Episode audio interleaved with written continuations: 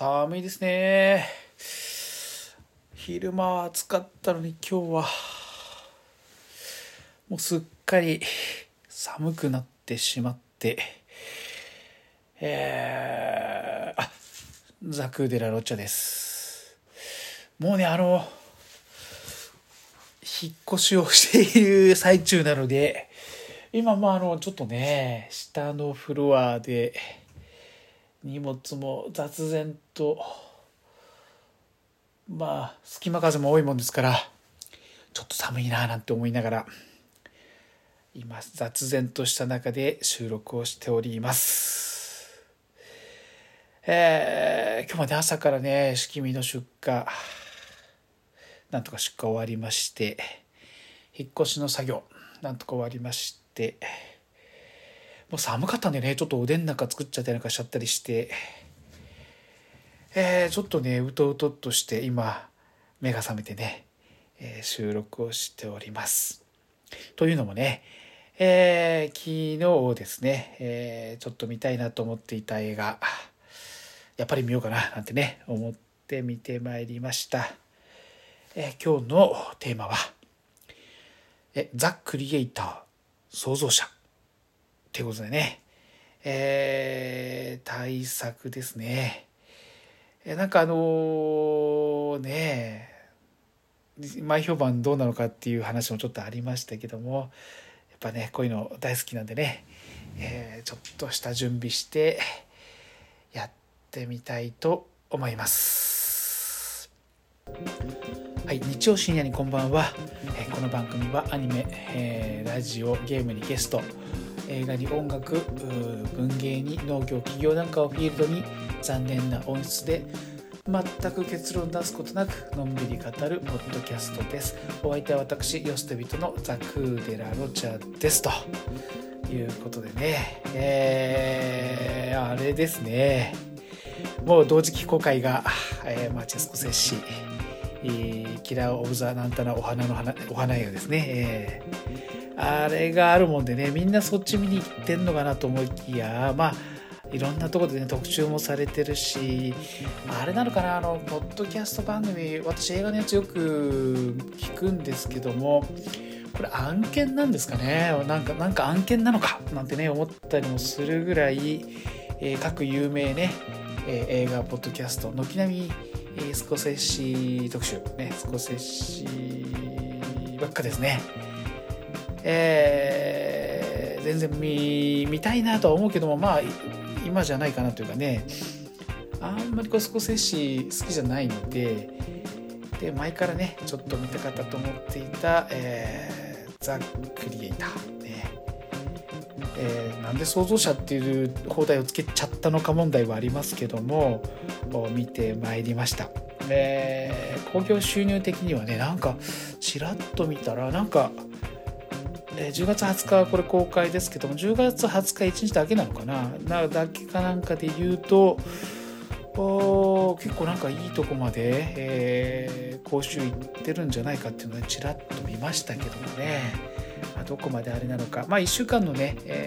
講習がまた出てくるのはもっと後かなとは思いますけれども、私行った映画館もですね150席ぐらいなのかな、レイトショー、ね、字幕版レイトショー、IMAX と吹き替えと字幕とで、レイトショーやってたのは通常のね字幕版だけということでしたけれども、150席のスクリーンで、行っちゃっていいのかな、私貸し切りでございましたね。貸し切りでもう足伸ばし放題ね、コーラいつも通りコーラ L サイズ、ポップコーンはちょっとねなんかその前にサイゼっちゃったもんでね、サイゼっちゃったもんでもうちょっといいかなということで、コーラね飲みながらゆっくりとリラックスして見てまいりました。結論から言いましてね、今年見た中でエブエブの次にいいかな、それぐらい良かったですね。SF 映画としては多分2020年代のブレードランナーになるんじゃないかなというぐらい素晴らしかったですね。新設設計映画界ということでね、ちょっと軽くねおさらい基本情報を言っちゃうと、監督がギャレス・エドワーズさんね、ログワンですね、ゴジラですね、あれですね、このギャレス監督、まあもう本当に日本が好きだということで、各種インタビューでもね、日本愛ね、日本ラブね、原監督ですけど日本ラブね、もう前面に出てましたね。イギリス人といってもね、これあれなんですね、私好きなバンドがね、ウェールズのバンドでマニック・ストリート・プリチャーズっていうバンドがいますけども、ウェールズの人なんですね。だからちょっとね、ウェールズの人って、まあ、イギリス人っていうよりはね、ウェールズ人だっていう、そういう気持ちある人が多いってね、聞いたこともあるんだけども、非常に親日の人が多いですね。まあなんだろう、このインタビューの中で言っていたのは、このザ・クリエイターね、ザ・クリエイター、なんか子連れ狼を見てからインスパイアされているなんていう、ね、こともおっしゃっていて、あれさ、きっとご覧になったのはね、矢沢金之助ね、今はもう再放送はできない感じの再放送はできないね、いろいろね、まあ再放送はできないんですけども、もう金之助版の子連れ狼はですね、再放送で私見たのが大学1年か2年ぐらいの時にね、まあ気まぐれんがね歌ってた海岸のとこから、埼玉の奥地までね通ったりなんかしちゃったりなんかしていって、まあね、もう行くの嫌になっちゃうんですよね。そうするとですね、夕方からですね、まあ、4時半とか5時ぐらいから再放送始まってですね、でなんとはなしにこうね、まあまあ、時代劇とかね、そういうのをこうやってんなと思いながらね見ていて、その時代劇があまりにも面白くてかっこよくて、ね、で母親にね、でね、これ知ってるよ、このドラマすごい面白いね、この主役の人すごいかっこいいねって言ったらですね、うちの母親ですね、バカね、その人はよろずな金之助って言ってね、あんたが生まれる前から大スターよなんてね言われて、あ、この人がよろずや金之助かっていうね、若い方に説明するとですね、中村獅童さんのおじさんですね、歌舞伎の大スターね、そこから、ドラマ界映画界に移っても大スターだったっていうね、すごいかっこいいおじさんがやっていたのは子連れ狼ね。まあね、そこからインスパイアされたっていう感じから分かる通りね、もう本当にエモーショナルな、ね、愛の物語であるなんてポスターに書いてあったけども、まあちょっと感動しましたね、感動しました。大変に素晴らしい SF 映画だったんじゃないかなってちょっと思いますね。主役がですね、もうこの人を見たくて来たんですけども、ジョン・デイビッド・ワシントンさんね、マッコールさんの息子ですね、マッコールさんの息子さんでもあんま似てないかな、だけどお父さんのデンゼル・ワシントンはどこかに優しげな雰囲気あるんだけど、このワシントンジュニアね、デイビッドね、JD なんていう人もいるけど、まあ、ワシントンジュニアとかね、いろいろ言う人いるんだけども、この人ね、あれですね、テネットにも出てて、テネットの時にも思ったんだけど、目にね殺意が宿ってるんですよ、この人ね。だからね、まあ、スパイものももちろん向いてはいるだろうしあれなんだけど、なんか非常に危険な香りがしますね、この人ね。やっぱ体格もいいし、まあ、テネットの時もね、すごいタフなで、まあなんていうのかな、本当にちょっと愛嬌のあるね、愛嬌あるんだけど目に殺意が宿ってるとかね、ちょっとなんかするんじゃないかって、すごい暴力性を内に秘めた感じがする人、大変に魅力的な役者さんですね。イコライザー4ね、ぜひワシントンジュニアでねやってほしいなと思いますね。今回はじゃあどうだったのかね、素晴らしかったです、素晴らしいし、なんていうのかな、こんな役もできるのかっていう感じじゃなくて、いつものワシントンジュニアなんだけどもエモーショナルでした、ね、素晴らしい演技だったと思います。少しずつね、これは AI と人間との戦いってことにはなってるんだけども、これね、中身はね AI の、その存在意義というかね、自律的な AI と存在できるのか、人類と共生できるのかみたいな、そういうふうに一見見えるんだけども、これね、父と娘の物語なんですね。骨格は SF になっていて、味付けは AI なんだけど、これお話の中身はあれなんですね。娘の命を救うために、自己犠牲をすることも厭わないね、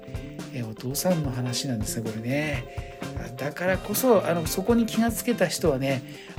特に娘を持つお父さんみんなこれ泣いちゃうんじゃないかなと思いますね。素晴らしかった、ね、単なる SF として見てしまうとちょっとね、それがこうどっちでも見れるようには作ってあるんだけども、これがそのヒューマンドラマであるってことに気がつけば素晴らしい作品なんじゃないかなっていうふうにね、きっと思えるんじゃないかな、オスカーの話がもうだいぶ出てますけど、なんか脚色はもうねスコセッシだろうと、デカプリオさんね、デカプリオ、ああいうなんかこうまだ見てないですけどね、デカプリオも多分その上に上がってくるだろうっていうことですが、ワシントンジュニアもねその相乗に上がってほしいなと思いながら、なんかちょっと北米ではねちょっと工業的にあれかもなんて言ってますけども、僕はねこれ隠れた傑作のおそらくなっていくだろう2020年代のブレードランナーとして、いろんなところでね引用されていく映画におそらくなるんじゃないかなと思いますね。でこのワシントンジュニアの娘なんですけどね、 AI の最終兵器として描かれているのが、アルフィーすごい可愛くてですね、なんか映画初めてのチャレンジだということで、マデリン・ユナ・ボイルズちゃんっていうことで、本当に可愛い、多分インドの血が入ってるのかな、分かんないけどバックボーン分かんないですけどね、肌の色もあれだから一瞬アジア系なのかなとも思いきや、どことなく私のねなんとなくセンサーでいきますと何分の1か多分インドの血が入ってるんじゃないのかなっていう感じですね。肌の感じと瞳と鼻筋とほっぺたがねすごい可愛らしい、本当にもうマデリンさんで優勝って感じですね。マデリンさんでこれもみんなどの方も多分レビューでお書きになるんだけども、マデリン・ユナ・ボイルズさんね、もう優勝って感じですね。もう優勝でした、彼女の演技で優勝、ね、でそこに割って入るケン・渡辺ってことでね、ケン・渡辺ね、あれですよ、ゴジラ以来ギャレス監督との再タッグということで、これがこの映画のね日本愛のすごいところで、半分ぐらい日本語でやってるんですよね、ケン・渡辺ね。半分日本語ね、逃げろとか行けとかなんとかね普通に言ったりとかで、これ至るところに日本語が現れる映画ね、日本愛が大変に強い映画で、このシステム、テネットなんかもそうなんだけど、こうチャプターごとにこうねタイトル入れちゃったりとかねする感じの映画なんだけども、それが、日本語でね、子とかね、子供の子とかね、母とかね、こう出るんだよね、チャプターごとにね。そこに日本語でね、漢字でこう表記されるっていうのが、不思議な感じっちゃ不思議な感じ、嬉しいといえば嬉しい、ですね。最後エンドクレジットもね、カタカナで、後ろにね、二重にこうスクリーンされるような形でね、ケン・渡辺って出たらね、後ろにねカタカナでケン・渡辺って出たりねするような、もうこれ日本へのラブレターであるなんてね監督が言っていた通り、ところどころがこの日本語ねっていう形がすごいよく出てくるんですよね。ざっとあれ言うと、このね、マデリン・ユナー・ブルズさんが演じられたその、少女ですね、 AI の少女は、その人間対 AI のね、戦争っていうのが、この作中ではね西側と東側という形での対立だということになってるんだけども、実質ね、アメリカ的な感じで、西側とはですけど、アメリカ的な西洋と、AI と共存することを選んだニューエイジアって書いてありましたけどもね、日本とかインドネシアとかベトナムとか、チベットとかっていった感じの、要するに東洋的な感じ。ただそこにね、これちょっとと思ったのは、全然かの国のね中国の香りがしないんですよね。それがね、さすがウェールズ人徹底してんなっていうね、日本らしさの、あるいは東南アジアの延長にあるニューエイジアで、今の中国というのがね、大変になんていうのかな、帝国主義的な、あるいは覇権国家的な形であるってことを大変に言わずとも描いてるというかね、現外にそれを表している映画だとも言える形で、その西側は AI を憎み AI を撲滅しようとするということでね、いろんな兵器を作って、その虐殺っていうのかな、そういうのを、ノマドっていうね、空中要塞みたいなのが出てきて、そこからね、遠隔操作されたミサイルや各種兵器を使って、ニューエイジアの、拠点、 AI の拠点を勝手に攻撃すると、勝手に攻撃、ここら辺がね、なんていうのかな、ゼロダークサーティーというか、他国の権利や主権を犯してもやるよっていうね、それを多分暗に描いていて、見ようによってはなんていうのかな、マイノリティである AI と西側の戦いっていうふうにも、テロ対アメリカの戦いにもなぞらえてみることもできるとは思うんだけども、実はそこに主眼は置かれていない、主眼は置かれていないという形で、このマデリンさん演じるアルフィーちゃんね、はその中で、そのノマドという、空中要塞を破壊することができるであろうという、おそらくね、各ネットワークに勝手に侵入して、それを操作することができる能力を持っているということになっている。なんていうのか、簡単に言うと、あれですね、有線でつながない草薙男ですね。有線をつながなくても相手にをハックできる超ウィザード級ハッカー、それが、アルフィーであるっていうね、いう形。どういう仕組みでそうなってるのか全くあれなんだけれども、この子だけはね、各種いろんな機械を制御する能力がある最終兵器として描かれているね。その辺のなんていうのかな、コネクトしていく、なんていうのかな、仕組みみたいなのも、それも映画なんで、いいでしょってことにはなってるんだよ。細かいあれはなくてですね、いいでしょってことにはなってると。で、そのお母さんというかね、AI 側、ニューエイジアの AI、なんていうのかな、テロリストってことになっちゃってるんだけど、独立主義みたいなね、感じで、各地転戦しているようなね、人たちのリーダーとして、マヤさんね、女性のマヤが描かれていて、そのマヤが、テロリスト AI 軍団の、リーダーであるマヤ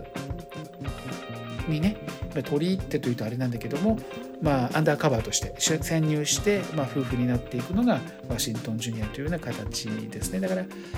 いうのかな、ある種スパイものでもあるね。それが冒頭の、シーンで、アンダーカバーであることが分かってしまい、バレてしまい、マヤとその仲間のね、ケン・ワタナベが演じる AI の、狩猟は大怪我を負うか死ぬかどうだか分かんないというような攻撃を受けたというところで、映画が始まると、その後ですね、再びエージェントとして、あるいは特殊工作員的な形でワシントン・ジュニアが潜入した先に隠されていた兵器が、数年後の話として発見するのが、子供の AI ロボットであったという形、それが、マデリーナ・ボイルさんが演ずるアルフィーということになってるんだけれども、作中ね、それが、マヤとの間に生まれるはずだった子供のスキャンされたデータを元に作られている。つまり2人のワシントン・ジュニアと、マヤさんね、ジェンマ・チェンさんが演じてる。ジェンマ・チェンさんはあれですね、トランスフォーマーとかねで出てましたもんね。あれだなと、エターナルズも出てましたね。東洋的なねちょっと雰囲気があるんだけども、美人さんでね、との間の娘であるということで、これが、冒頭さっきお話しした父と娘の物語であるというのはね、これが徐々にこう明かされてきながら、見ればもうね最初からこれはもしかしてなんてみんな思うんだけれども、一つはこの世界で描かれているのは、命とは何なのかっていうことをね、このジョン・デイビッド・ワシントンを演じる主人公が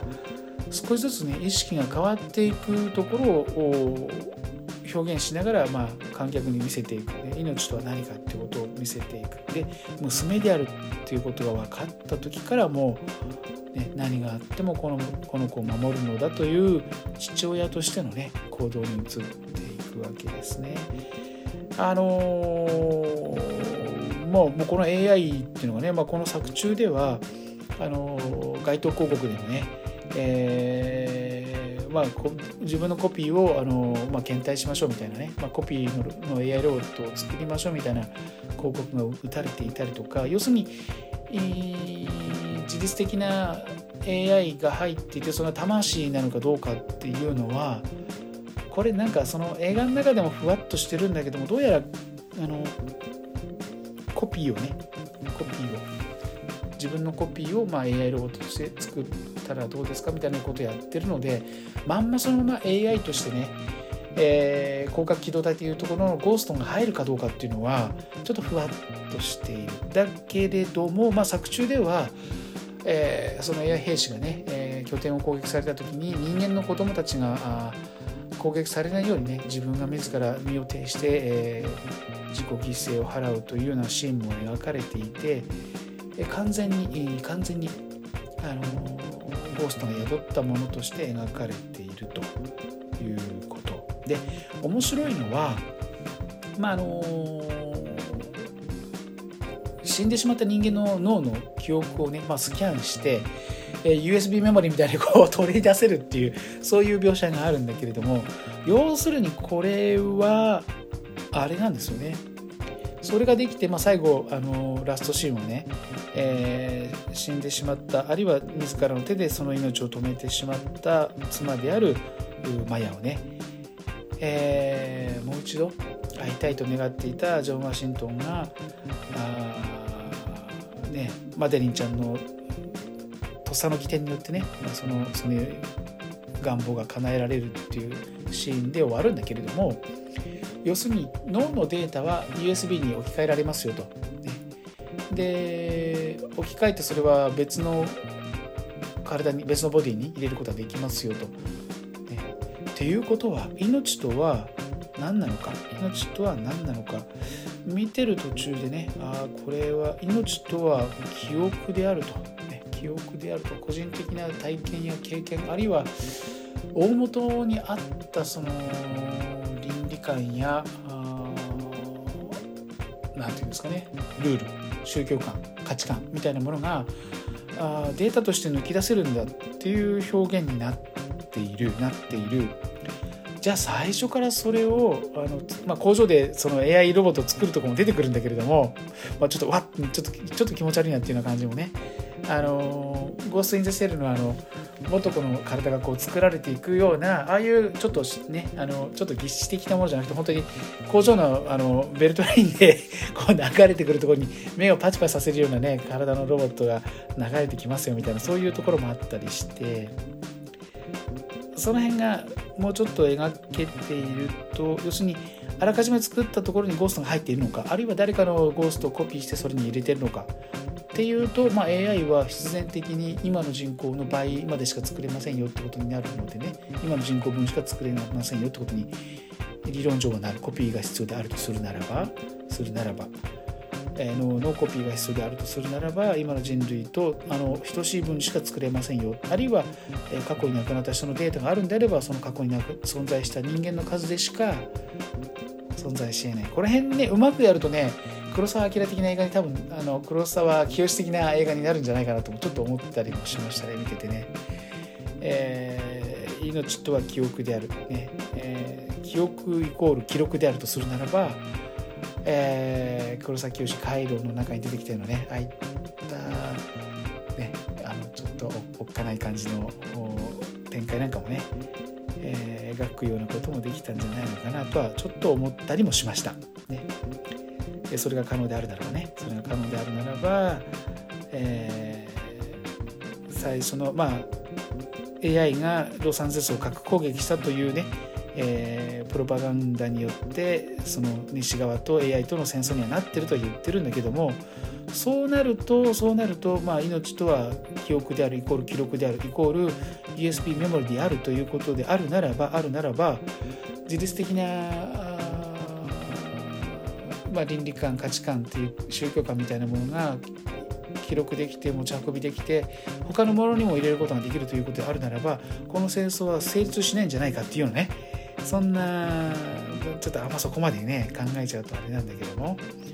そういう形になっていると、ね、がゆえに人間の魂がどこに宿るのかっていう意味合いなのかな。今回のその AI ロボットは、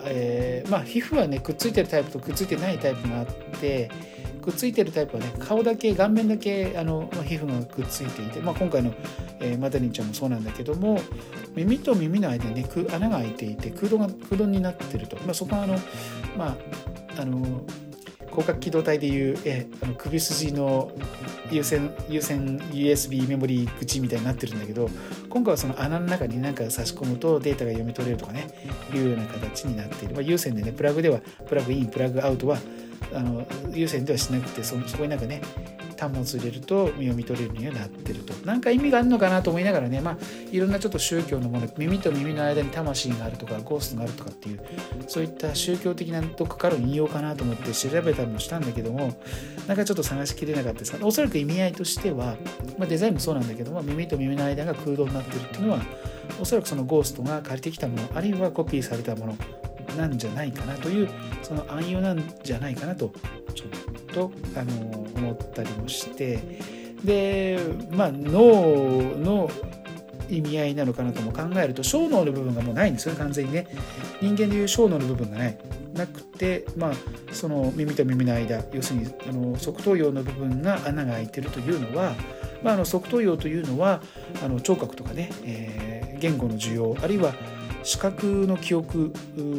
および感情を司る部位だというふうに言われているので、それがないものが AI なんだよという暗喩なのかなとも思いながら、でもゴーストが宿ってね、人間と同じような心があるんだというふうにこの映画では描かれている。そこがちょっとね面白いところだなと思いましたね。そのバックボーンとして流れているのは、その今お話ししたヒューマンドラマであると、ね、で AI にもそのヒューマンのルールが適用されていると、なんだけれども、その外側にはね、本当にこの近年見たこともないような美しい CG が現れてくる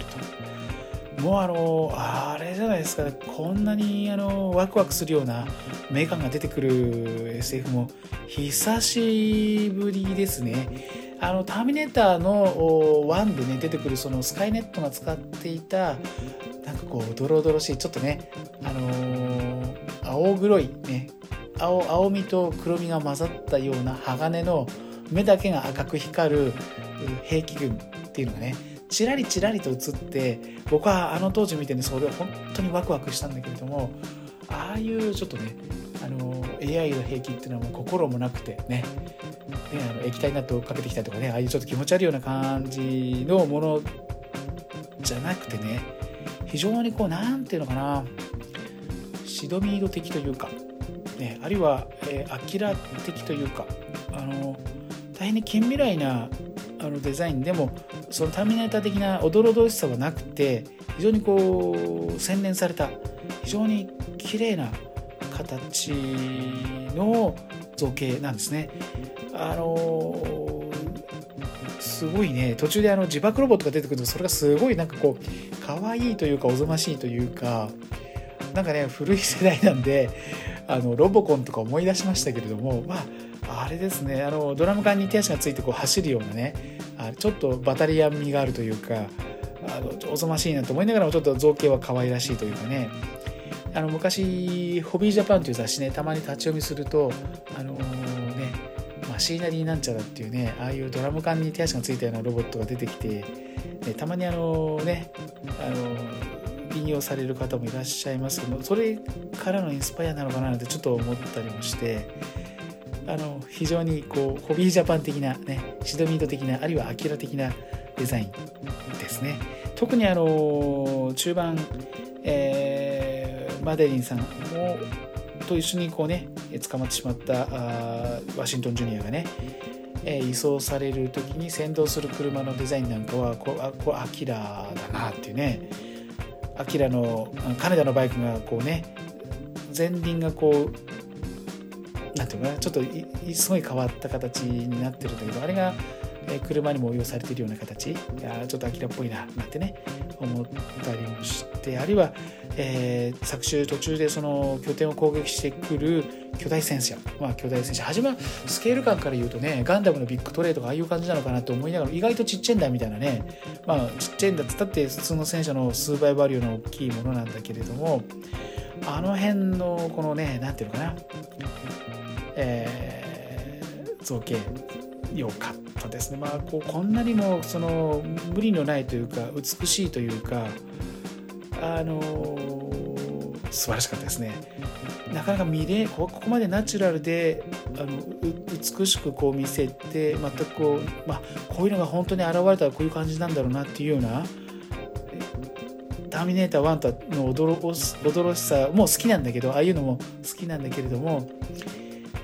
もう今の CG 表現っていうのはここまで来てんだなっていう感じでしたね。全く見たことないのも本当に非常に完成度の高い、CG 表現でしたね。特に最後終盤、人類が使うノマド、ね、宇宙要塞というか航空要塞というかね、ノマドから発射されるミサイル発射口の表現、そこにね、シャトルを奪ってでマデリンちゃんとねワシントンジュニアが、侵入していくんだけれども、そのシャトルの中での、ほとんど成層圏、上ぐらいなんでね、宇宙服着てそれをやるわけですけども、彼らを捕まえるためにね、人間軍団がこう突入していくわけなんだが、そこでねシャトルの扉をもう破壊してしまって、気圧によってね、成層圏の一番高いところからシャトルのねこの窓からこう突入部隊が、人がゴミのようだってまさにね言う通りにこう落ちていく、そこのこの無音の感じ、これはしびれましたね。無音でね、ほんとちょっと引きのショットでね、シャトルの窓出入り口ドアから、吸い出されて落ちていくと突入部隊の雰囲気、あるいは、そこからねシャトルの屋根を伝わって、地球を攻撃するためのミサイル発射口がね、本当にこうなんていうのかな、ベルト式装填の銃のようにね、こうミサイルがカシャンカシャンとこうね、地表に向かって打ち出されるところのそのミサイル発射機構にこう飛び移ってね、ワシントン・ジュニアが内部に侵入していくわけだけども、この辺がね非常にこうラピュタを思い出しましたね。ラピュタあるいは未来少年コナンを思い出した感じですね。高さというその引きのショットでワシントン・ジュニアがミサイルの発射口からノマドの内部へ侵入していく感じ、非常に美しかったですね。もうこれは何度でも見たいような、ワクワクするような、ね、素晴らしいシーンでしたね。この無音の感じとは逆にね、作中の音楽はね、ハンス・ジマンさん、有名なもう、デューンでもね、作曲賞だったかな、受賞されてる、本当にもうベテラン中のベテランを起用して音楽もとっても良かったんだけれども、これはもう CG 表現はこれさすがギャレス・エドワーズっていうか、もう近年僕が見た中ではMCU なんかでね出てくるこうまさにアメコミの世界っていうのはね感じのリアリティラインじゃなくて、本当にこう宇宙要塞というかね、空中要塞があって、そこからミサイルが地平に向かって発射されて、それが青いねレコップのスキャンみたいなのがこう地表にまでこうね行って、でそれが海面をこうサーチしながらそこに向かってミサイルが打ち込まれるような形なんだけども、これがね本当なんていうのかな、天から地表に向かって放たれるイカズチのようなね、トールのイカズチのような雰囲気なんですね。この辺りもね良い、とても良い、ね、とても良かったですね。CG のこの各種メカたち、自爆ロボットくんとか巨大戦車で、この巨大戦車を倒すときにどうやって倒すのか、倒せないだろうと思ったら、その吸着式地雷みたいなのをねくっつけて、それを爆発させる。でこのなんていうかな、ディレイで爆発する銃弾みたいなね、榴弾的なそのギミックのある銃で撃つとね、撃ち抜かれた後もと撃ち抜かれてないと、でもしばらく後にね体に打ち込まれたその銃弾が実は炸裂する、手榴弾というか爆弾になっていて、リレーして吹っ飛ぶというようなシーンがね数回にわたって出てくるんだけれども、それもこのメカしい巨大戦車に今度は銃弾じゃなくて吸着、それをペタッと投げるとペタッとこうくっつく吸着式の地雷が、最後ねこの窓を破壊するときにも使われていて、この辺の天丼ぶりっていうのもねいいなと思いましたね。この辺はさすがギャレス・エドワーズっていうね感じの演出でしたね。大作感もあるしでSF 映画としてもよくできてるし、この命とは何かっていうところまでねこう考えさせられるような形でありながら、父と娘の物語でもある、ねどうなんですかね、前評判的にはあれなのかなとも思ったけども、傑作だと思います。非常に良かったですね。感動しました。いい映画っていうのはこういう映画なんじゃないかと思うんですね。本当に各種各部細部に命が宿りながら、観客がね見てよかったな、面白かったなって、全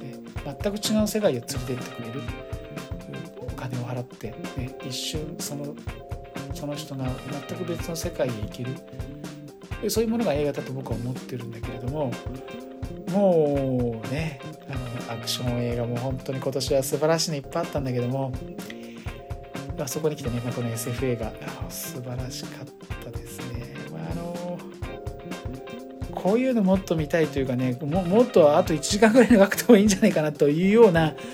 感じでもありましたね。最後その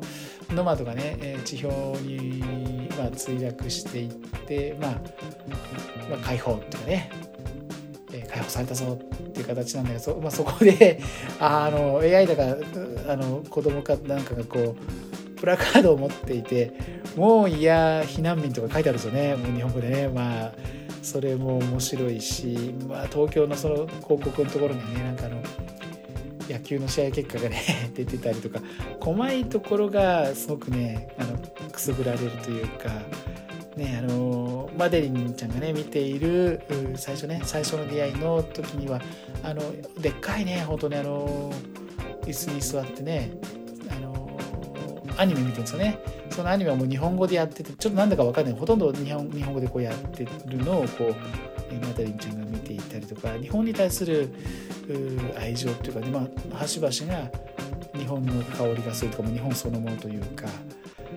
う感じでしたね。もっと見てたかった。このノマドの高さの部分、あれもやるの相当大変なんだろうなと思いながら、エンドクレジットでもね 3DCG モデリングっていうところはもう 2秒か3秒ぐらいはもう名前が5列にわたって出てたので、相当まあね、低予算でね作ることは有名な監督ではあるんだけども、相当人員をマンパワーを使ってんだなっていう感じはしましたね。まあ何にせよあれなんだけど、結局そのアンダーカバーとして潜入したねデイビッド・ワシントンがなぜこう AI 側に傾くのか、あるいはその AI 側がね裏切り者であったそのデイビッド・ワシントンを再び受け入れていく、でケン・渡辺がね裏切り者でありながらもね、何があってもお前は兄弟なんだね、家族なんだってことを言うんですね。このあたりがねあれですね、刑事ジョン・ブックな感じもしましたね。そうね、その辺の雰囲気もまあ、この AI と共生しているニューエイジアの人たちがアーミッシュだとは言わないんだけれども、やっぱり西洋世界からはちょっと理解しにくいものである、ね、ニューエイジアが理解しにくいものであるっていう形にやっぱ見えているっていう意味でもあるんじゃないかななんてねちょっと思ったりもしましたね。それの描き方が画一的だっていう批判も当然あると思うし、まあ、そうじゃないよっていう、ね、ご意見も多分あるとは思うんだけれども、そうした二項対立にもう傾きやすい時代を経ての映画なんだよっていうこともね一つ踏まえて見てみると、まあ、今置かれているこの、まあ、イスラエルとパレスチナの問題もね、何対何という二項対立にもう結果結論としては、まあ、解決の方法はもう二項対立でしかないんだというね、それに傾きやすい今の私たちが、まあ、そのまま反映されてるんだろうなっていうふうにも受け取りましたね。まあ、もうこれをお聞きになってる方はねもうこれご覧になってるという前提でネタバレ全開でお話ししましたけれども、まあスコセッシもいいけどギャレスもねっていうね、そういう感じ、本当に公開翌日にスコセッシュを選ばずにワシントンジュニアを見に行った自分を褒めてあげたいっていうね、そういう感じでした、傑作だと思います。これから多分 SF 映画として、何度となくね、各細部が特に AI についてはね、ブレードランナーがかつてそうであったように引用されていく映画になっていくんじゃないのかなと思いました。まあ似たようなねお話はいっぱい見たよとかね知ってるよとかって言うんだけども、こうした本当に家族の物語として、あるいは命の物語として、命とは記憶である記録であるっていう形で描いたのは多分あんまりないんじゃないのかなとね、まあ広角機動隊の中ではねそういうのが長らく語られてはきたんだけれども、ハリウッド超大作としてね、また、その辺がね日本へのオマージュだっていう意味合いもあるんだろうけれども、こういうふうな形で、映像化映画化されたというのはね本当に素晴らしいことなんじゃないかなと思います。本当に余韻に浸りました、ね、まだご覧になってない方がお近くにいればね、ぜひお誘い上のもとね、もう一回見に行かれたらいいんじゃないかなと思います。それぐらい素晴らしい完成度でした。ザ・クリエイター創造者ね、よかったです。ということでね、今週はここまで。来週はまたね面白いテーマがあったらやってみたいなと思います。ザクーデラロチャでした。また来週。